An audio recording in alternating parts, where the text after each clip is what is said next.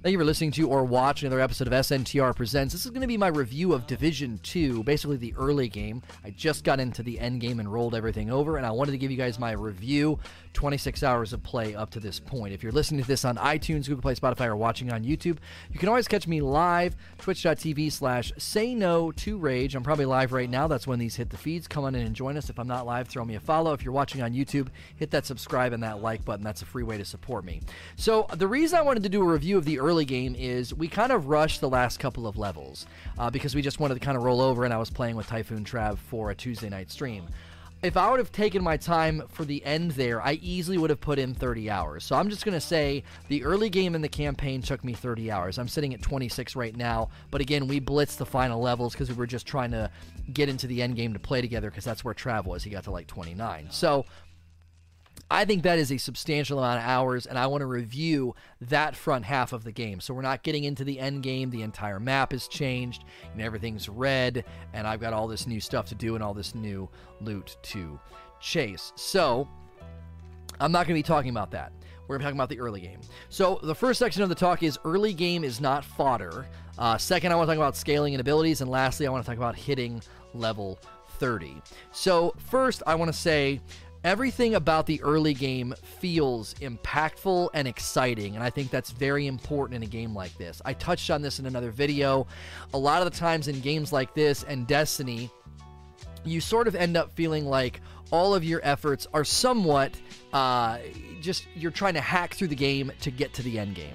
You don't care about the content you don't care about the loot you don't care about any of those things. You know that the real value is in the end game in Division 2, they did not set it up in that way. You very much, at least I did, cared so much about the loot that I got in the early game, and it felt very, very important. Uh, whenever I was getting loot and trying out different set builds and things like that, it became very apparent that the loot really, really mattered. It doesn't just give you loot that's cool and impactful and exciting, it teaches you and invites you to take your time. It's teaching you about how builds work, it's teaching you about what different skills you might like investing in, what different abilities you might want to get for your build. It also shows you how the bonuses work for the brands and the sets that you get. This is a really, really smart play because it teaches you about the end game and you're not there yet. So you don't suddenly get to the end game and all of a sudden you're thrust into this decision making. What this also does is it makes every piece of loot that drops on the ground matter, it's important, and you're interested in.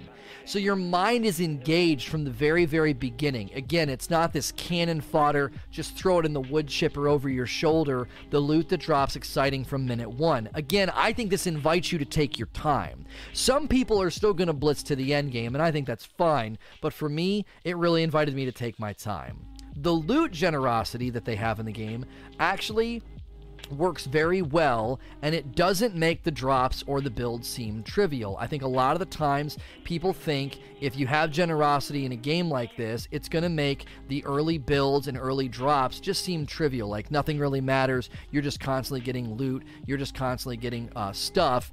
I actually completely disagree with that contention. I think this game proves that getting lots of early game loot and having lots of generosity invites the player to play more and it also invites the player to do a lot of testing and a lot of experimentation, which again is a really, really exciting way uh, to invite the player into the game to both invest as well as experiment and learn about the end game. So whenever I was playing, again, I felt like the generosity didn't create triviality, it created intrigue, interest, and investment. I wanted to play more. So, if we compare this to other games, I think this is something that a lot of these other games can learn from. Generosity is not to be feared. So, my review about of the early game with respect to progression and feeling a sense of intrigue, interest in chasing loot is very, very strong. I think you'll get your money's worth out of this game, even if you never touch the end game. A 30 hour, basically a 30 hour campaign is what it felt like. Uh, I think it's a very, very worthy amount of content. And again, you're just scratching the surface. Let's talk about scaling and abilities second. This is where it can get a little bit critical for me I have pretty much nothing but good things to say about this game, but I do get a little bit critical of the scaling and the abilities just because of some of the things that have happened. Now, some of this stuff is needing to be potentially patched or looked at, but at a ground level, I already have a talk on this. By the time this hits YouTube, you'll see the talk about the power and the presence of abilities and why I think they should have more presence in the early game. And I think everything I just talked about the loot gives ground to that argument. If you're going to be teaching me about the end game from the very, very beginning and giving me that sense of, wow, there's so much here to do, I think abilities could take a very, very similar path in making you feel like not only is your decision making, you know, an important aspect of the game, but also you're really, really investing in this idea of I have things that can change the flow of combat. I have things that can change the flow of what we're doing. And when you're doing that, you know, everything you everything you touch and everything you put your hands on matters. Abilities though end up feeling somewhat trivial at times and everything just kind of gets into a shootout. Also, scaling gets really weird and it swings. Sometimes you're just like all of a sudden unable to do any damage to the enemy, and that can be very very frustrating because you're basically feeling like you're managing the game just fine, and then all of a sudden you can't even kill the enemies. You're just sort of getting obliterated. This again I think stems from some glitches and some bugs, but also they just haven't quite figured out the scaling. Scaling also seems to glitch and get kind of wonky whenever you're playing in co op. I love that they made good changes with respect to scaling that if you play with somebody who's more powerful than you, it drags everybody up. Great change, but it's not presently working right. Your damage output gets scaled, but your armor does not. So you end up dying very, very fast. Someone in chat is telling me they're fixing the scaling in the next patch. They said that this morning. Wonderful. That is a present mark against the game, and I think it's worthy of mention. Abilities do need more presence, and some just need to be fixed. Some aren't working right. I don't think their presence is as noticeable. The Chem Healer seems to be one of the best to use just because of the refresh rate and the number of shots that you get. I would like some of the other abilities to have more presence in the early game and then scale that into the end game so they have a lot more presence and they're not just sort of relegated to the sidelines as everything turns into a shootout. I just think that would be a defining characteristic of the game.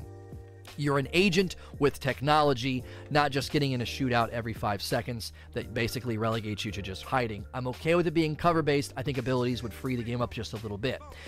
I am slightly concerned that the end game is going to get narrow and less free with effective builds, given some of the things we've already seen with respect to how strong some of the builds can be and some of the scale swinging and some of the difficulty that we ran into. I'm a little concerned that that's what the end game will turn into is you have to run this insanely strong build and if you don't, you're going to struggle a lot. So in general, I think the game is fantastic and I give it really really really high marks. But as soon as you get into environments that are really tough and the scaling kind of swings like that, it does make me a little bit concerned that's what they're going to dial in for the end game, and I hope that they don't do that. Lastly, let's talk about hitting level 30. So, in my review about the early game, we definitely need to talk about what's it like when you hit level 30. Seeing the entire map change at level 30 is exactly how Endgame should feel. It should feel like the whole game is now different. Just seeing all this red on the map got me excited. I can go do all those activities again. I can go do all those things again. Very exciting. Makes me want to dive back into the game, especially if it takes you, like me, roughly 30 hours to get through everything. Now you've got a long road ahead in the world that you've grown to love, in the world that you've grown to, you know, become fond of. So when you're going to play a game like this, this is something I've said about Destiny and Anthem, there should always be this sense of I just turned the corner. Now the real game begins. Now, keep in mind, everything I said at the beginning of this video is one of the reasons that that is such a great, great structure in Division 2. You're not getting to the end game and feeling like, man, I'm so glad to be done with the early game. Holy frick, I'm glad I blitzed everything. You're like, yes, now I get to do it all over again. Everything I was enjoying doing in the early game, I get to do again. This is really exciting. That is why that early game, that early game winsomeness is so important in Division 2 teaching you about builds. That's another reason why I think abilities should have a little bit more presence in the early game because that reinforces that winsomeness and that scaling and being another thing you get to do in the end game. The specialist that you get at 30 is also a nice injection of both power and identity. You suddenly get a specialist. So I picked the one with the grenade launcher. I can't start I can't wait to start weaving this multi-shot grenade launcher into my attacks and into the fights and also getting into the special things that my character now gets another really, really smart change. It's like a capstone. If you remember in Borderlands, you'd get to the bottom of a skill tree and you get a capstone ability. This is another one of those instances where you are feeling rewarded for your investment and also they're changing the way your character feels with respect to both the power that you have as well as your identity. And I think that's a great, great decision. Also, letting us pick between all three so you're not landlocked into one is another great decision. It keeps you from feeling the need to make multiple characters. This is the best looter shooter available right now.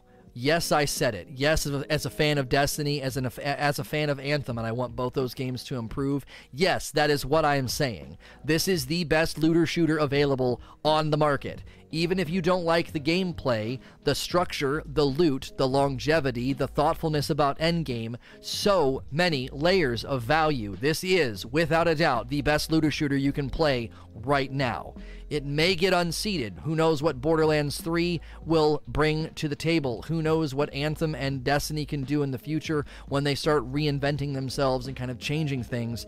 I do think I do think, and this is another one of those great loot opportunities, a, a 281 score on the gun that I'm using right now. That's an amazing situation right there. That's layered value of loot. You get to see it in the review. So, the end game is right now calling to me after 30 hours. After 30 hours, the end game's calling to me. I want to jump in. I'm in there right now. I'm very, very excited. I cannot wait. I cannot wait to start grinding and trying different builds. Now, it could have easily been 30, 30 plus hours. I think I could have gone over 30 hours easily. I think I could have gone over 30 hours easily if I would have really, really taken my time uh, and not rushed to get out of uh, the spot that I was in. So I would tell you to take your time, enjoy the beginning, and enjoy what is at the present time the best looter shooter on the market. Uh, really, really just take your time and enjoy it. Honestly, I really, really give it high praise. I'm, I'm going to do another review about the end game probably in a week or two. Let me put some time into it. Okay, so if you're here live right now, we're going to transition to Q and A. As always, I appreciate you listening and watching on all the other locations. Come watch me live at twitch.tv/slash say no to rage. And as always, please like, share, and subscribe.